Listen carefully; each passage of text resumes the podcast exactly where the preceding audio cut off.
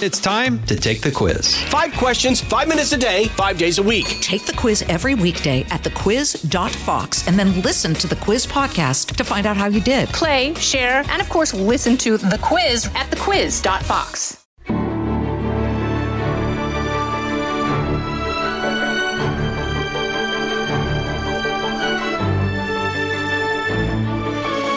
Welcome to the Untold Story podcast, everybody. This is Martha MacCallum, and I'm really glad to be joined today by my friend Guy Benson, who is radio Fox extraordinaire and one of the most desired hosts on every one of our shows and has his own podcast and is just an amazing friend and a and an amazing thinker. I was watching you on the panel the other night with Brett and uh, you were reacting to some of the new entrants in the GOP side of this presidential race guy. And and I wanted to sort of get your thoughts on that because I I'm watching this group expand and then we've got this potential Trump indictment possibly. I mean nobody really knows for sure coming this week. So as, as you sit here today how do you look at this race? Well I still look at this race the same way as I did before the week started. And I know that Chris Christie's gotten in Mike Pence has gotten in there might be a few more stragglers but until we see any evidence otherwise this is effectively a two man race. It's Donald Trump in the driver's seat in first place by a large margin,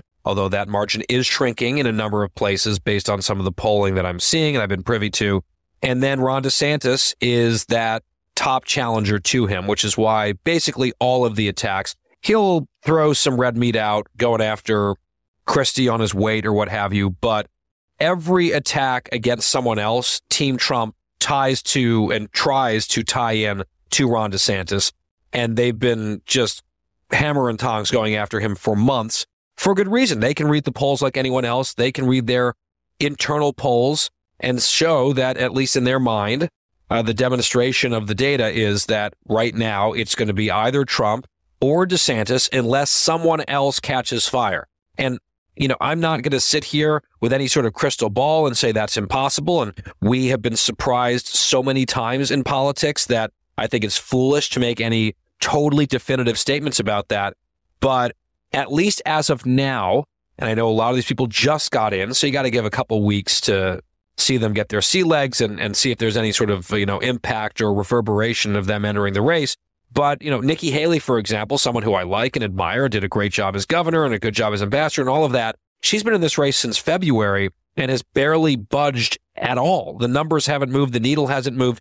Unless the needle spikes for someone in the coming weeks, maybe months, in a way that we're not expecting, my overall read of the race, as I said, remains the same. It'll be Trump or DeSantis, and we'll see if DeSantis can close the gap. I'm open to being wrong. I'm not throwing shade at anyone, but that's just my analytical look at it now. Yeah. You know, I'm wondering if, as is usually the case, people don't really pay a whole lot of attention to this. You know, we get really into it. Sure. We're about 17 months out at this point. We have the first debate in August, and that'll be the first chance for people to take a look at all these Republican candidates and see what they think and how they measure up. And I wonder, I mean, obviously Trump is in the lead position. He's a former president of the United States. He has enormous name recognition and hundreds of millions of people who, who voted for him.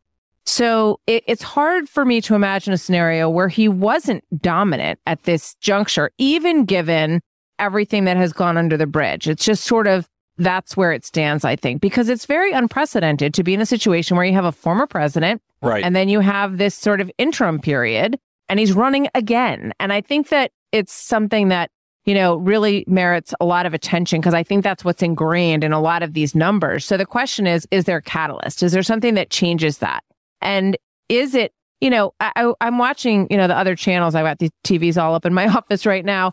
And I feel like I'm in hitting rerun because once again, it's like, oh, he's going to jail, going to be indicted. This is uh-huh. the moment. This is the time. And I think people have heard that so many times. Do you think it's different this time in any, either in the reality or in people's reaction to it potentially? Well, I'm, I'm reluctant to say it's different this time because people say that every time and then it's not necessarily so different. Uh, but your first point is very well taken. I mean, we are more than half a year away from the Iowa caucuses. That is an yeah. eternity. That is forever. I mean, so there's so much happen. that can change month after month after month. And we're two and a half months away from the first debate, right? That's also a very long time. Now, whether Donald Trump will even participate in that or any of the debates, that's an open question. He's sort of hinted or flirted with this idea that he might not. I think a lot of what the Trump people are trying to create is this air of inevitability around Trump. Like, resistance is futile. Don't even bother. It's going to be Trump. And so he's not really campaigning very hard. He's held one campaign rally this entire year so far. He's spending a lot of his time at Mar-a-Lago just hanging out, do whatever he wants, you know, putting out truth social posts and what have you. And he's got a, a you know, sizable double digit lead as a result. So if that doesn't budge, if, if that doesn't really start to shift in any sort of significant way, there might be at least a political case for them to say, we're just going to keep treating our candidate, our campaign like an incumbent. Like Biden is basically treating RFK Jr. and, you know, Marianne Williamson. It's not really real. We're, we're going to be the nominee. And so we're not even going to participate in any of this stuff. That is, I think, the position that they want to be in by the end of the summer and beyond. Whether they actually are uh, is something that we don't know yet. Uh, we've seen, again, as I said, some double digit movement in certain polls in Iowa, for example, with DeSantis gaining in a significant way.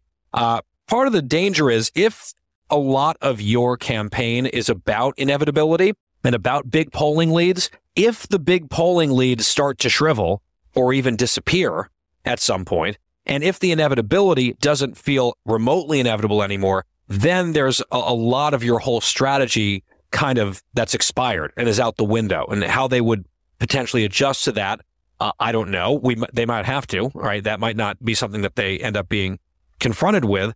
And part of the reason for that, to your second point and question, Martha, is you know this this potential federal indictment coming. You know, in, in a sort of normal, sane world, you would say, oh, here is potentially a second indictment against a presidential candidate.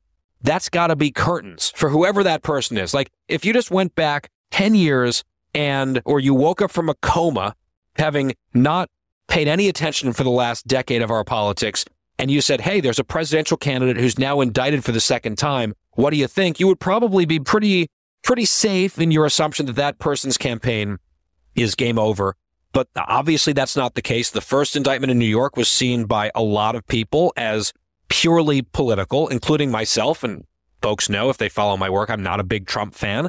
Uh, but you know, I could see with my own eyes what this was, and it just reeked of politics. And I defended him on that front.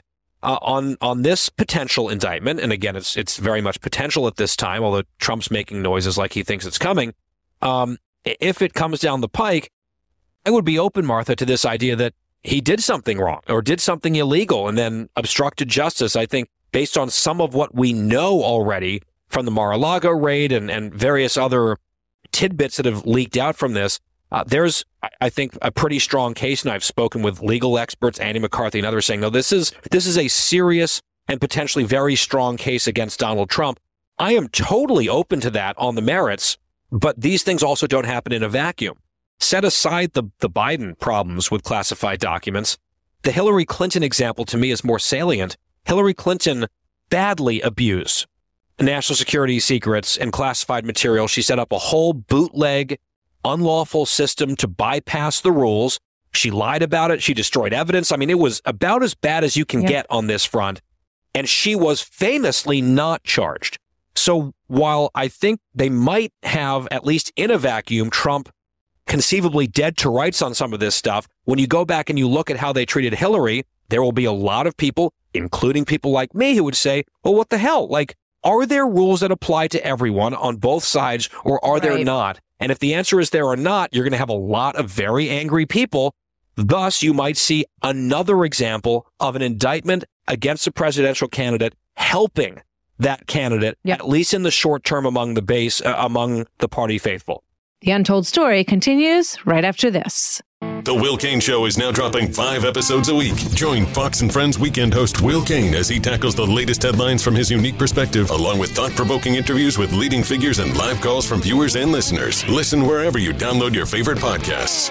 Yeah. And the sad thing about that to me is that you know, I just interviewed Bill Barr and we talked a little bit about this. And he's just, you know, I mean, he has, I think he calls things very fairly. And he too. has said things he disagreed with, uh, President Trump. And then he says, look, you know, there was clearly spying going on and that there was no foundation for Crossfire Hurricane.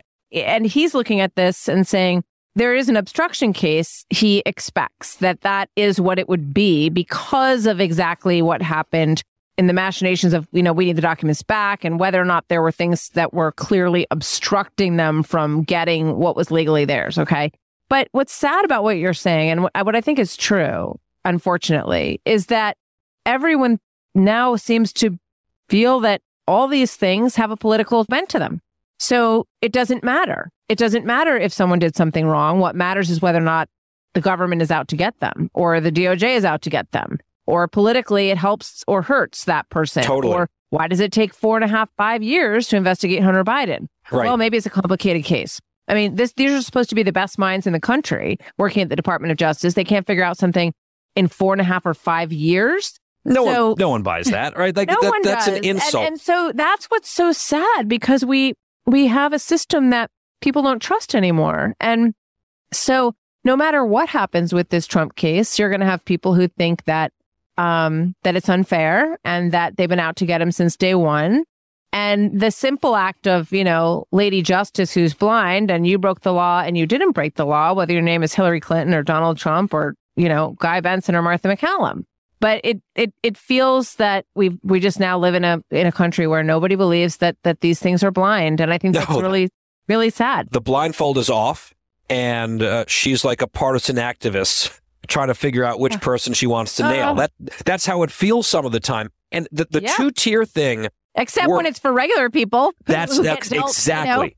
That all was my time. next point. The two tier thing works two ways. The first way is the one that you just said. If an average person, some military officer, did exactly what Hillary Clinton or Joe Biden or Donald Trump did when it comes to classified materials, and I think that Biden's stuff is serious and I think a big problem and potentially criminal.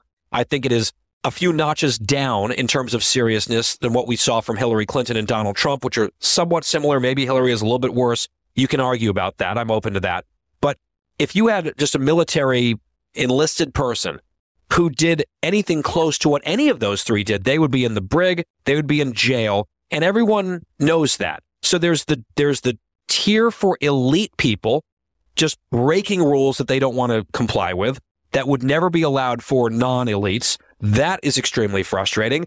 And then there's this more partisan one, which is okay, if we're talking about political elites doing bad things and potentially illegal things, evidently, if you have a D next to your name and you're valuable to the party and you're running for president and are likely to be the nominee, they're going to go easy on you uh, and they're not going to charge you with certain things. But if you're Donald Trump with an R next to your name and his whole history, they're going to find a way to indict him for that. I mean, that is the type of unfairness that will drive people crazy, even if they're willing to concede that Right. Trump might very well be guilty of things that are very bad. You know, that's sort of where my headspace is. None of that feels healthy for the country, Martha. No, it re- it really doesn't. And um, it's hard to imagine a situation where people, you know, are going to feel okay with. I heard Mike Pence today say it would be wrong to indict him at this point because he's running for president, and it's going to just be more divisive to the country. And you know, then you get that in the mix of all of these questions about timing and elections, and you know whether or not it's okay to pursue people. Whether it, and it, it just, I think, I think in a lot of ways it might make if if there is a catalyst in all of that, it might make people sort of seek, you know, a younger, new generation of people, you know. And I'm I'm looking at, you know, it's interesting to see what's going on on the Democrat side too. Before we close, I want to ask you a quick question about the Dem side. Do you think that Joe Biden will ultimately be the nominee? Because I hear a lot of people just anecdotally saying lately that they wouldn't be surprised if he doesn't end up running. What do you think? I wouldn't be surprised if he doesn't end up running, but he is the incumbent president. And so long as he wants to and intends to run for reelection, it's awfully hard. I've been saying this on the air now for months. Awfully hard to uproot him. He's an announced candidate, hasn't been doing much, in fairness, hasn't been really campaigning well, I think at he doesn't all. feel like he has to be. You know, he just got a, a hour long news conference with the UK Prime Minister. You know, I think he feels like I just all I have to do is do my job. Yep, do the job and and be Yep. sort of out of sight, out of mind as much as possible. Actually, let the Republicans suck up the attention and the oxygen, and and you know kill each other, and try to do the best version of the 2020 basement campaign as he possibly can uh, in 2024. I think that's what they want to do, uh, and that will be for the most part their strategy. I think uh, you know they'll they'll check some basic boxes. He won't be completely gone, but he'll do certain things, but not a whole lot. Uh, that's, I think, the plan if he runs. I will say that I've been watching the histrionics and the attention seeking efforts by the governor of California recently, Yeah. uh, where he's like, Very you know, going to red states and being like, oh, I'm going to the belly of the beast and I'm going to attack Ron DeSantis in his own state. And I'm going on Hannity next week, and uh, I'll That's I'll right. do all the things, belly of the beast, whatever, whatever he's, you know, he's got a new uh, constitutional amendment he's talking about uh, on on guns and the Second Amendment. He's Right. threatening kidnapping charges against Ron DeSantis. He wants attention. And this is not just by accident. This isn't a coincidence. I think he is absolutely running a right. shadow I so, too. presidential Yeah. campaign in case Biden is out for whatever reason. I, I think you're a hundred percent right. Um, Guy Benson, as usual, I think you're a hundred percent right. And um, it's always good to see you. Thanks for stopping by the Untold Story today, and we look forward to seeing you soon. My pleasure. Thank you, Martha. You've been listening to The Untold Story with Martha MacCallum. Don't forget to subscribe on Apple Podcasts or wherever you listen. Make sure to rate and review. For more podcasts, go to foxnewspodcast.com. Listen ad free with the Fox News Podcast Plus subscription on Apple Podcasts. And Amazon Prime members can listen to this show ad free on the Amazon Music app.